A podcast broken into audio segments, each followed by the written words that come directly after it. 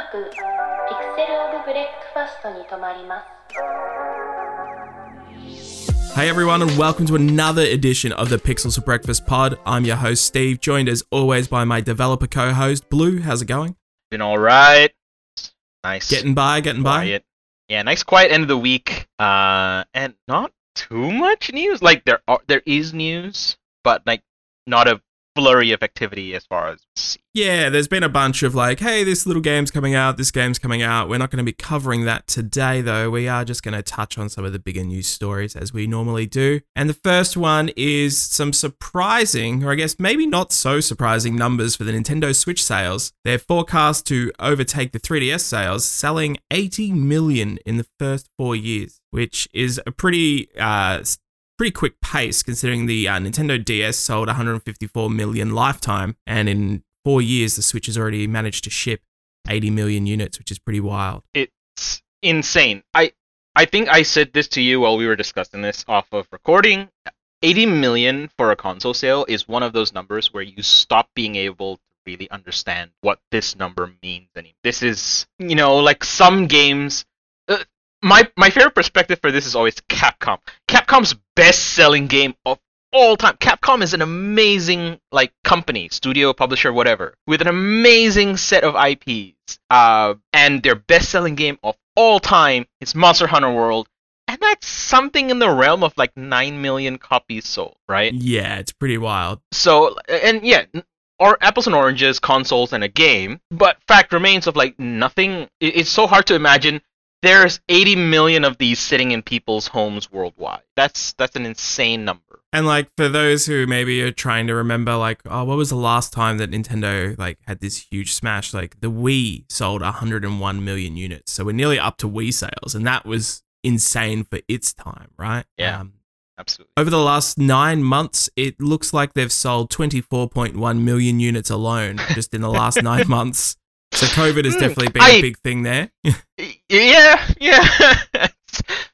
External pressures notwithstanding, um, well, actually, no. External pressures consider um, in consideration. I think that it's not quite the end of that spike yet, right? Yeah, absolutely. So they're saying of that 24.1 million, uh, 16.7 were the regular Switch, while 7.3 million were the Switch Lite, which that is surprising to me. I thought that would be reversed at this point. Uh, also, they're saying that by March they anticipate to have sold 26.5 million as the trend keeps going. And interestingly, they also have said that there have been 29 titles that have sold over 1 million units on the Switch during this fiscal year alone. That's pretty crazy.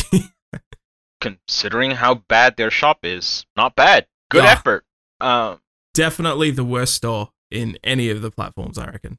Well, it works if you want to buy exactly what you want to buy, and that's uh, you know, in some the way some people look at it, that's good enough.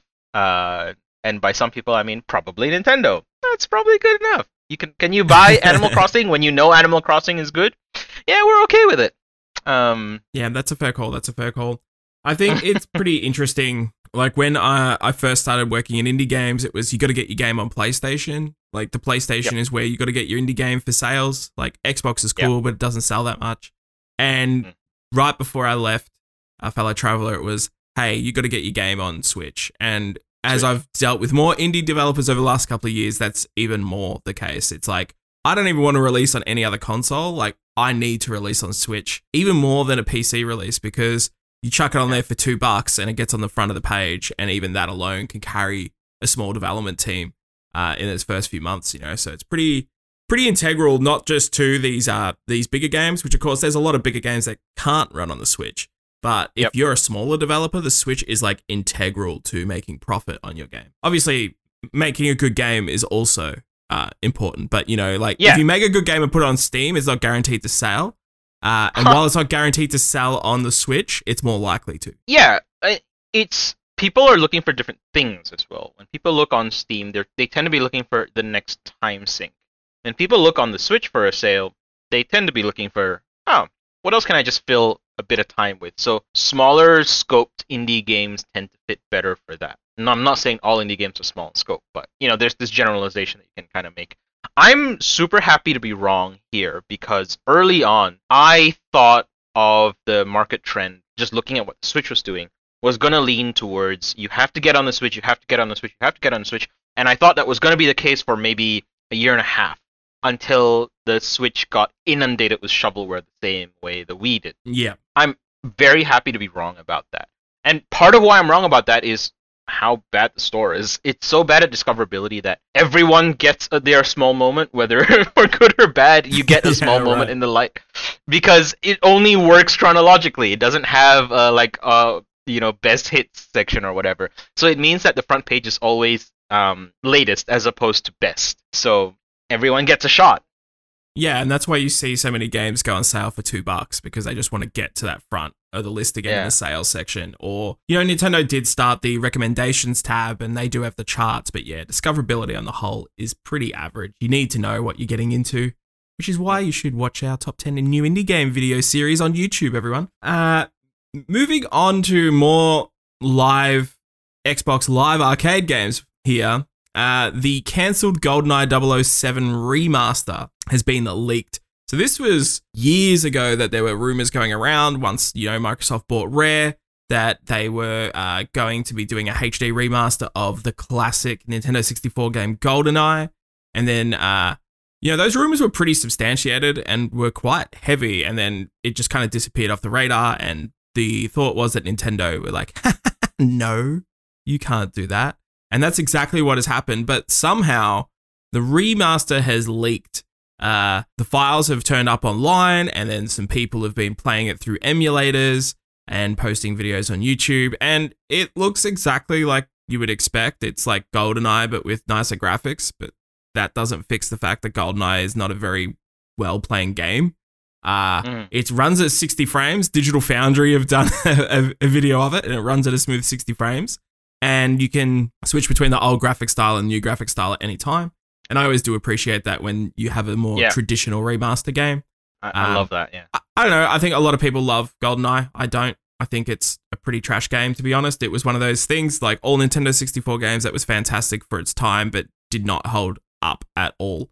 Um, Mm. But, you know, for, for fans, I think this is a really cool. And it's always interesting to see these games that never see the light of day eventually leaking out and, uh, you know, getting to poke and prod at them. That's always a fun time. I wonder how many people in the past year have just gone, man, I'm just stuck at home. Oh, what about that old code I had? And just dug it up and put it yeah, right. Just going through their old hard drives and finding like broken Because projects th- that they is worked not- on. Yeah, this isn't the first time something like this has just resurfaced, quote unquote, randomly in the past year, right? Yeah, Um, yeah, for sure. it's it's very cool. Uh, XBLA was a great initiative, and you know, I'm it, it continues to deliver years after it's been shut down. Yeah. XBLA was such a time. Like, when I think of when I first started getting into the industry and indie games were really kicking off on console, not just weird, like, Newgrounds platforms, it was like XBLA was like Yeah. the leader of that charge. It was, it legitimized indie Yeah. gaming in a lot of ways. Like I I close my eyes and I see Alien Hominid when I think of XBLA, which is amazing because Alien Yeah, Hominid again, like as you said, is an is a Newgrounds thing, right? Uh, and yeah. yeah. good I mean, time, even Super time. Meat Boy was the same, right? Like, it was a sequel to a Newgrounds game. Yep, absolutely. That's why it was Super Meat Boy because that's the joke. the first Yeah. Mario Brothers, and it was Super Mario Brothers. Yeah. Speaking of jokes, Borderlands. Sorry, I had to, oh, had to try and ring that hard together. cut. Hard cut. Yeah. yeah, yeah. Borderlands Studio Gearbox software has been sold to Embracer, which is the parent company of THQ Nordic and a bunch of other little studios. Uh, they have purchased Randy Pitchford's studio uh, for $363 million. It includes six year performance targets for further compensation for a total of 1.3 billion total. Uh, so Hmm. all 550 Gearbox employees are retained, and CEO Randy Pitchford will continue to lead the studio, which is probably the most sad news about this. Um, Yeah. But yeah, so Embracer have been picking up a few few studios here and there, uh, and they've all been pretty big swings. I'm actually just pulling up the website now. I've forgotten what the other studios they have in their little group. I, uh, I want to just bring this up. So while you're doing that, I just want to bring this up. The article Mhm. that we um, like kicked this off from, it's literally titled "Borderlands Studio Gearbox bought by THQ Nordic parent company," and that Yeah. should immediately tell you how like Embracer does its stuff and like what kind of company Embracer is. It wants to own, it wants to have money from, it doesn't want to be known as a video game company. That's Yes. that's basically it, right? Like that's my takeaway from it of just like it doesn't care to get its name in thrown into the into the ring. So for whatever that means, good or bad, whether that means they're nice and hands off and will allow their creatives to take the things in the creative directions they want to, or if that means that they're Yeah, I think that I think that is going to be the case because uh, Yeah. they own Coffee Stain Studios, who have been like a very indie focused Yeah. studio. That I mean, they make Goat Simulator. Yeah. Like, I don't think someone stepped in and said, "Yes, that's a good idea." Um, but yeah, they Hmm. own THQ Nordic, Koch Media, uh, Coke Media rather, uh, Coffee Stain, Amplifier Game Investments, which I guess is a investment. Um, to me, that just sounds like one of those indie investment firms. Um, Hmm. Saber Interactive and DECA Games. So that's they own all of those, and between them there is 57 internal game studios. So they're a pretty big outfit. Um, they own 200 plus IPs apparently. that's that's a big number. The way they're handling their siloing of like studio slash IP is also a way to kind of protect each other IP. If one of it fails or if bad news strikes one, that means that people are less likely to go, oh, that's part of this, co- you know, this group of games, stuff like that.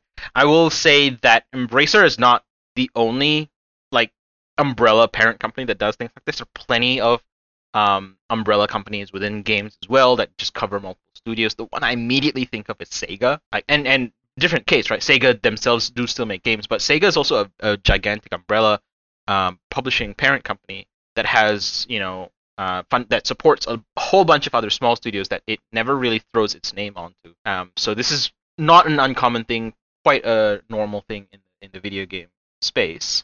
Just something to keep in mind. I, I, always, all these kinds of things are always super interesting. Yeah, absolutely. And then you've got Tencent coming across buying shares in every single major development Mm. house. So Mm. the megacorps are, are on the move to acquire all of the studios. And then you got Microsoft on the other end buying everything up. So I don't know if it's a good thing. I don't know if it's a bad thing. Um, but It's a thing that's thing happening. that's happening. yeah, I- definitely something to pay attention to, especially if you're in the industry. You have to like pay attention to these trends and be cognizant of the of what is happening with studios, who owns them, and stuff like that. And we will get to a point if we're not already there. I don't know all of the closed room meetings where people will make a studio and put a game IP up to look promising with the sole intent of it getting picked up by one of these megacorps. That's going to happen if it hasn't already. yeah, right? absolutely. So- Absolutely. something to keep in mind. Um, your hype can be weaponized to earn money. Exactly. And as part of this deal, it has been announced that 2K will continue to publish unannounced but inevitable future series in the Borderlands series. Uh, Mm. the official quote says As the proud publisher of the Borderlands franchise, we are happy for our partners at Gearbox and this exciting new chapter for their organization. The merger does not change 2K's relationship with Gearbox, nor our role as the publisher for the Borderlands IP or any other projects we are currently working on with the studio. We look forward to continuing our long term partnership with this incredibly talented team and delivering many more exciting entertainment experiences to gaming fans around the world. I don't know, I'm not a huge fan of Gearbox. Like, Randy Pitchford aside, who I absolutely have no time for whatsoever. Mm. They haven't really done that much in recent time. They've slapped their name on some publishing deals, like uh, what was the the Homeworld game that came out that wasn't Homeworld originally, but Gearbox owned the IP, so they made it. Deserts of Kharak. Okay, Um, yep. Hardspace Shipbreakers. No. Yes, Hardspace Shipbreakers, which then that uh the space mining game is a spin-off of. That was originally an indie title that Gearbox just put a publishing sticker on and gave them the Homeworld license. So they own Homeworld. They own Borderlands, which obviously is very, very popular. Uh, they made Brothers in Arms about 60 years ago. Like, does anyone care about that franchise anymore? I'm not sure. And then uh, they make hobby grade shooters, which just got pulled offline that no one cared about. So I don't know, like there seems to be this like huge excitement around Gearbox, and for me personally, I just think Borderlands 3 missed the mark completely. Uh, and I don't really understand why people are so excited and why they're worth that much, but I guess they are. So Hey, I mean, it's fine. It it's a fine studio. They do some good things. They make some mistakes. I am not excited about this either. But people get to keep their jobs, which I like. yeah, That's good. that's That's that's the thing. Like you need to divorce uh, feelings around management of that company from the people Mm. that are there making the games. But it just Yeah. feels like there's not a lot of innovation happening there. Like they found the thing that worked, No. and I don't know if that's a Yeah. corporate culture, if they actually all just really love Borderlands and want to make that game that feels like the ramblings of a 15 year old boy, or if that's just what they're told to do and they're not allowed to do anything outside of that. So Yeah, like Um, I hope yeah. that they genuinely just love board that they live on Pandora, right? I I hope that because I think that's a soul sucking game to work on otherwise. If you're not like completely Yeah. invested in it, man, that game is just a walking pile of cliches. That, And that for can't anyone who- innovate. So And for anyone who's come in here and thinking that we just both hate Borderlands, like I think Blue has about six thousand hours in Borderlands two. I actually really, really enjoyed Borderlands one, and Borderlands two is okay, but it just never progressed from there, and it's just like feeling a bit stale for me. And when that's the main output of a studio that's not doing anything else, especially a studio of that size, it's a bit like, eh, what's going on over there? uh, yeah, I, I'm, I'm sure we could have an entire discussion about our feelings for Borderlands and break down in, into a bit more detail if people want it. If people really want it, let us know. Maybe it'll be a like it's a breakfast podcast like exclusive special or something like that. We could totally do that. Yeah, that. we could do a, cheeky little Uh, Patreon thing. Ah, yeah. Uh, but for now, we should probably move on. Yeah. Uh, so this is interesting, uh, kind of unconfirmed, but it sounds like it's legit. Uh, apparently, remember there was those rumors floating around a little while ago that there was going to be a live action Zelda series on Netflix. Apparently, Nintendo scrapped that when it started leaking online back in 2015. And a US comedian, Adam Conover, who used to work at uh, College Humor, I think it was. Yes. College humor. Uh, yeah College humor. he has come out and said, yes, this is exactly what happened because they also started canceling other projects that were in development at the time. Uh, his quote from his video I worked at College Humor and we had a secret project where we were going to take a claymation version of Star Fox with Nintendo. I know this because Shigeru Miyamoto came to our office, and I remember that because I asked my boss if I could be in the office that day because it was the weekend because I wanted to watch Shigeru Miyamoto walk by. And he told me no, and I'm still mad at him. Then a month later, suddenly, yeah. Then a month later, suddenly there were reports Netflix weren't going to do his Legend of Zelda anymore. And I was like, what happened? And then I heard from my boss that we also weren't working on our Star Fox anymore. I was like, what happened? He was like, someone at Netflix leaked the Legend of Zelda thing. They weren't supposed to talk about it. Nintendo freaked out and they pulled the plug on everything, the entire program to adapt to these things. So there we go. I mean, it's not surprising Nintendo are notoriously protective of their Yeah. franchises, especially in that film space after what happened with the Super Mario Brothers movie. Yep, yep, yep. And then the I don't know if you remember this story, the Uh-huh. uh, Super Mario Brothers porn parody. I think that was What? right. Yeah, the one that they just tried to buy up every copy of to, to like get rid of it. It was Oh, one really? of it was a yeah. It I don't remember what it was a parody. There was a porn parody. I don't remember if it was a game or I think it was about the Super Mario Brothers movie because it just lends itself Uh-huh. plumbers right. Um, and I Yeah, think yeah. Nintendo's reaction was, let's just buy every copy we can get. Um, it's been a while since I've thought about that.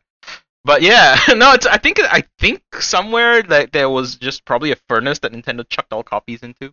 I don't think they'll keep it, right? So Yeah, yeah. There's not like a, a landfill of ET cartridges Prob- next to the Mario porno. probably, probably not.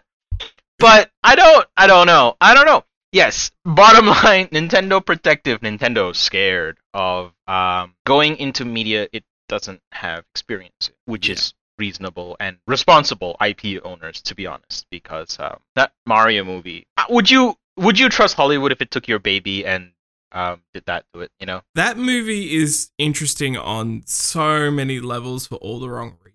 I, I highly recommend anyone who is interested to check out some of the behind the scenes documentaries. Uh, there's um, a, a YouTuber who I can't remember the name of, but he also broke down all of the troubles that they had on set. It sounds crazy. Um, Yeah. Interesting project for sure.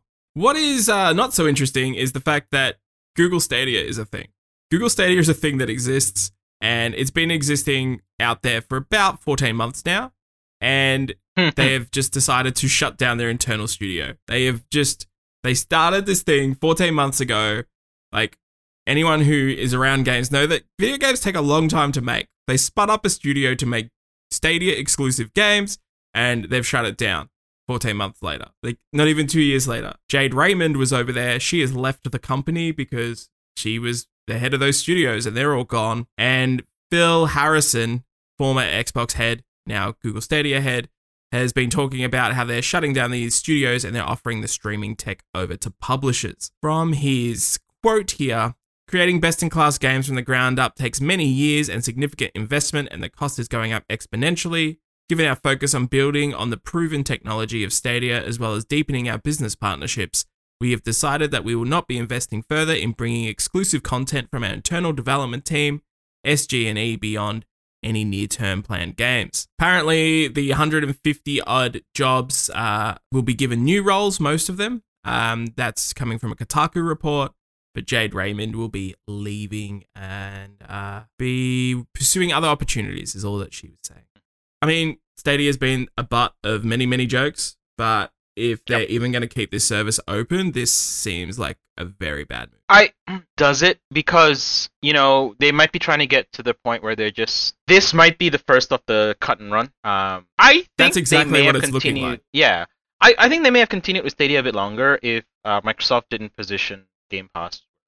Uh, Yeah, I think- Google was in a field without any competition, right? And now there is competition, and their competition is Microsoft. So there might have been this. There genuinely might have been a six month long meeting where people just went, "Is this a? Is this something we can compete in?" And maybe eventually they just said, "Maybe we can't." the, there's there's so many issues around Stadia. Like even if we ignore the uh, the sales model and platform model of buying Mm. games over there, if we if we put that aside, none of those games are doing anything different on this hardware. So Phil Harrison and all the, all his mob came out. We're talking about how this is going to change the future of gaming with negative latency, and tried Yeah, to sell oh. the Kool Aid. Tried to sell the Kool Aid to a crowd that actually understands the tech speak and like they called them out on that. So that was bad. That was a really bad first impression. But Yeah. then on top of that, none of the games are out there are doing anything new on this, right? Like they were talking about how you could share a screenshot while watching a YouTube video and then be playing the game right there. Like Hitman is the only game that's launching with that.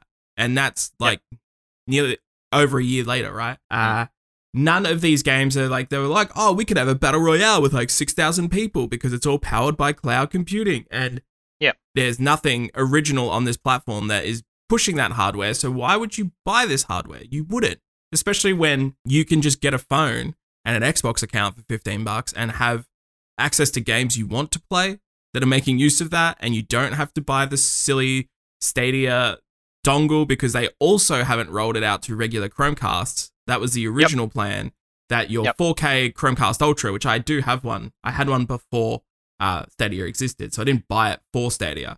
But I was like, oh, I'll mess around with Stadia for sure. Like, I, I was curious about it. That Yeah. hasn't rolled out either. Like, there's just been so much of nothing happening over there, and it's it's a shame because from all reports, the tech mostly works. Like, I've heard that the tech is Yep. actually pretty solid. The controller feels bad, which is you know, every controller that's not a you know one of the first parties. Uh, but otherwise, like Yeah. the tech's pretty solid apparently. This, you know what this feels like to me? This feels like if your entire like platform, your entire product was predicated on. You remember the Vita? It had a back Yeah, touch I screen. remember the Vita. it had a back touch screen. Yeah. Do you remember that? It's like your entire business model was let's make games for the back touch screen, but not the Vita. Like like our- our entire technology is the back touch screen, and people are like, Yeah. but why? And then you go, no, no, no, Mm. trust us, we're gonna get there. And then in a year's time, people are still like, look, it works. The technology is cool. It's there. It definitely works. But do you wanna give us something for it? And they're like, uh, we thought you would at this point. And then you just kind of look at each other awkwardly, like, so you didn't have a plan here. And that's what it kind of feels like. It's like, yeah, we have this technology. We don't have any idea what to do with it, but we have a technology. Yeah. Yeah, exactly. And I think, you know, if this I think Stadia is dead in the water, but if it had any chance, like they needed to have something original and exciting that you can only do on Stadia. And it just they're not gonna have that now that they're shutting down their internal studio. Because any external studio is definitely not gonna put their time and effort into developing for this. And it is also just Google doing what Google do, starting something up and it isn't instantly popular, they shut it down. Like that's a meme at this point, but that's exactly what's happening. And throw throw everything at the wall, see what sticks. Yeah.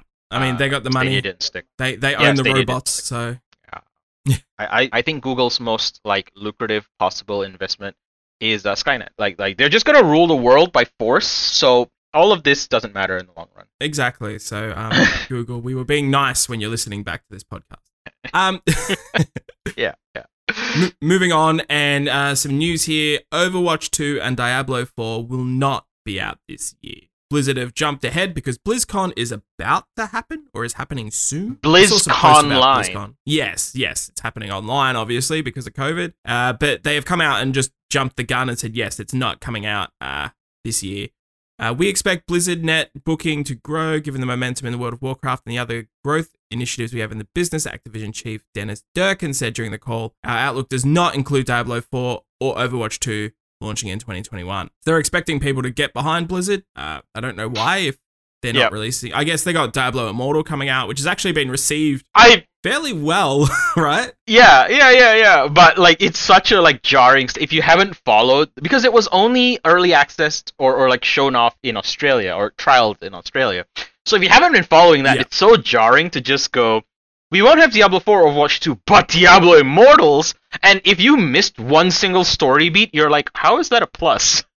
Yeah, yeah, exactly. Because you know that thing was just slammed unfairly. I It- feel I felt so bad for those people on stage. But anyway, um, Yeah. like I don't. I mean, you know Blizzard better than I. Do they have anything else coming out this year? Maybe a World of Warcraft expansion potentially. Oh, I, I don't think I'd. they they have um Diablo two HD that could be potentially coming out this. Oh, ooh, that's a feels bad. Um, nothing I against mean, after. After Warcraft not- three, that feels bad.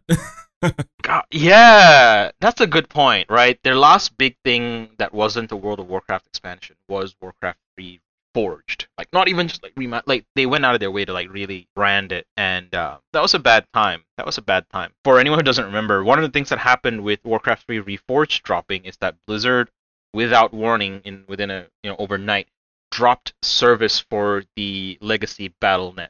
So BattleNet that you use now to log in is BattleNet 2.0 but the old systems that um, Warcraft 3, StarCraft 1, and Diablo 2 used to run on was BattleNet 1. Point whatever, right? And and the service was that was dropped. And for most games, it doesn't matter, except for the fact that Warcraft 3 still had an ongoing scene. Like there were still tournaments of Warcraft 3 Frozen Throne being run, and all of that just exploded overnight with no opportunity to kind of try to salvage anything. To the point where the community's reaction to that was, "No, we'll make our own with blackjack and hookers," and like people have put together there's a community mod effort to recreate BattleNet's um, server um, hooks from the back end. That's how much That's people wild. just. That's how much people were so not on board with Reforged and were so upset because not only did you put out a subpar game, you know, oftentimes when people put say like, "Oh, this remaster or this sequel is bad," the reaction is, "Well, maybe it's not for you. You still have the original." In this case, Activision took the original out back and old yellered it. Um, yeah, so which is just insane. But anyway, it is insane.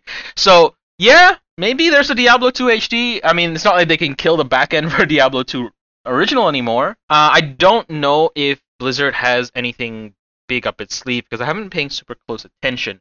But I will say this: Blizzard, ever since Ghost, StarCraft Ghost, has played things very close to their chest because their announcement of well, the, the the delay announcements and eventual cancel announcements of StarCraft Ghost caused a lot of like negative backlash in the community, understandably, because it looked like a you know it looked like something, and and Blizzard times um, statement was just look, it probably looks fine to you, it's not up to our standards, so we are canning it. I actually genuinely really respect that, and yeah, absolutely. that's why you know they don't announce games until they're fairly sure that it's going to be a thing nowadays.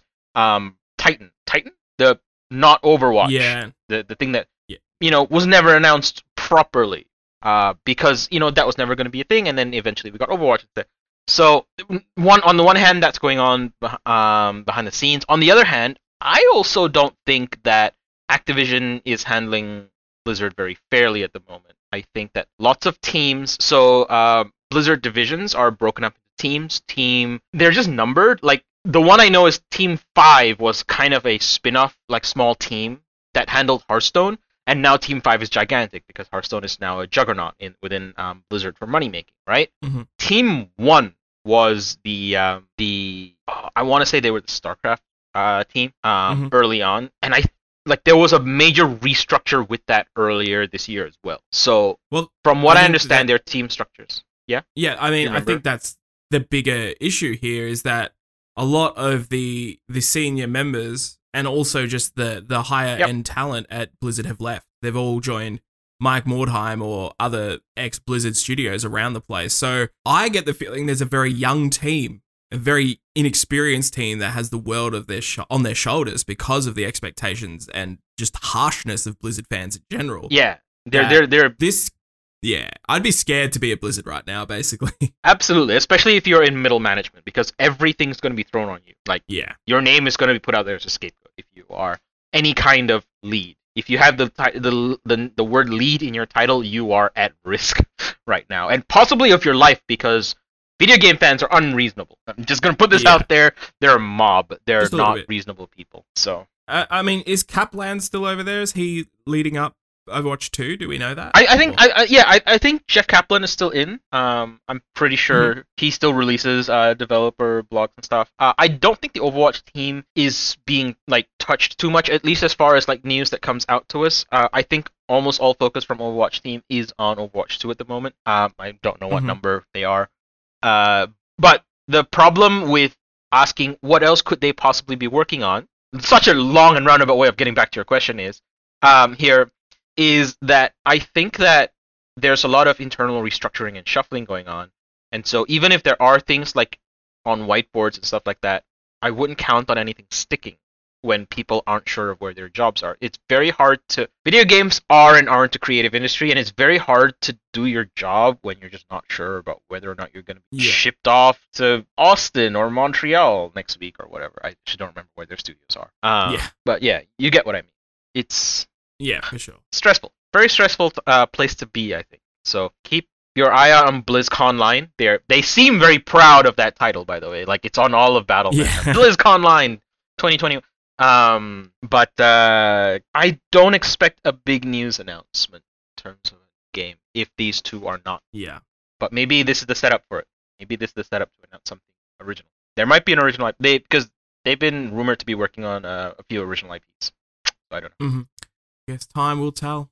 And ending the news this week is actually a bit of a sad note. The uh, co founder and CEO of ZeniMax, aka Bethesda Softworks parent company, Robert A. Altman, has died. Uh, he passed away over the weekend. He was there since the very start, and in an announcement directly from Bethesda, they described him as a true visionary, friend, and believer in the spirit of people and the power of what they could accomplish together. We are proud to carry on the values and principles Robert taught us. We extend our deepest sympathies to Robert's family, who are part of our family and have always treated us as part of theirs. And I I'd seen Altman's name around a lot, but I don't know a huge amount about him. But I do want to No. read. Apparently, he used to send uh, during the pandemic. He would send an email every week to uh, stay in touch with people at the company. Um, and I, I do want to read this out because even though this is probably like, you know, very scripted, I think it is quite telling to what I've heard about the culture at Bethesda and, and all that sort of stuff. It does feel like it is a small sort of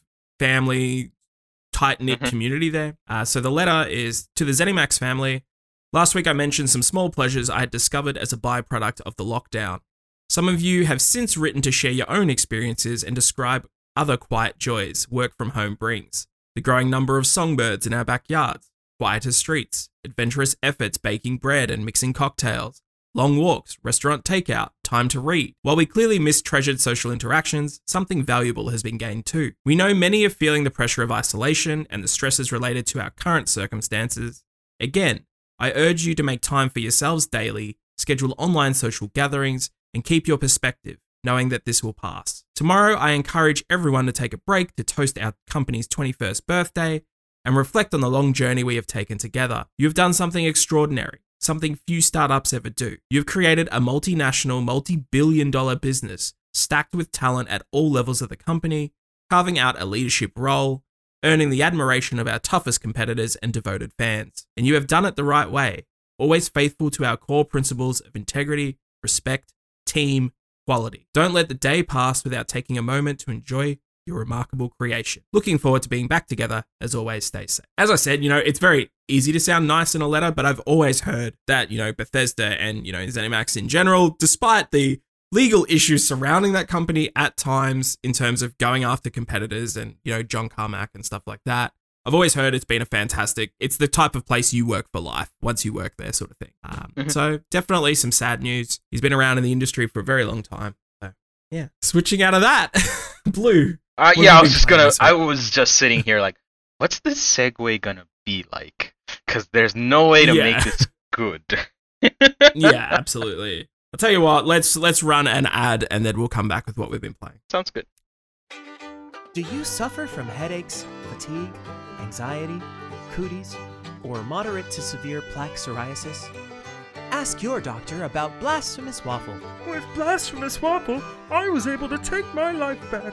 Now I can get back to the things I love, like, uh, playing badminton in a forest with my grandchildren or something. Blasphemous Waffle streams on Twitch three days a week at twitch.tv slash blasphemouswaffle. Ask your doctor about Blasphemous Waffle today.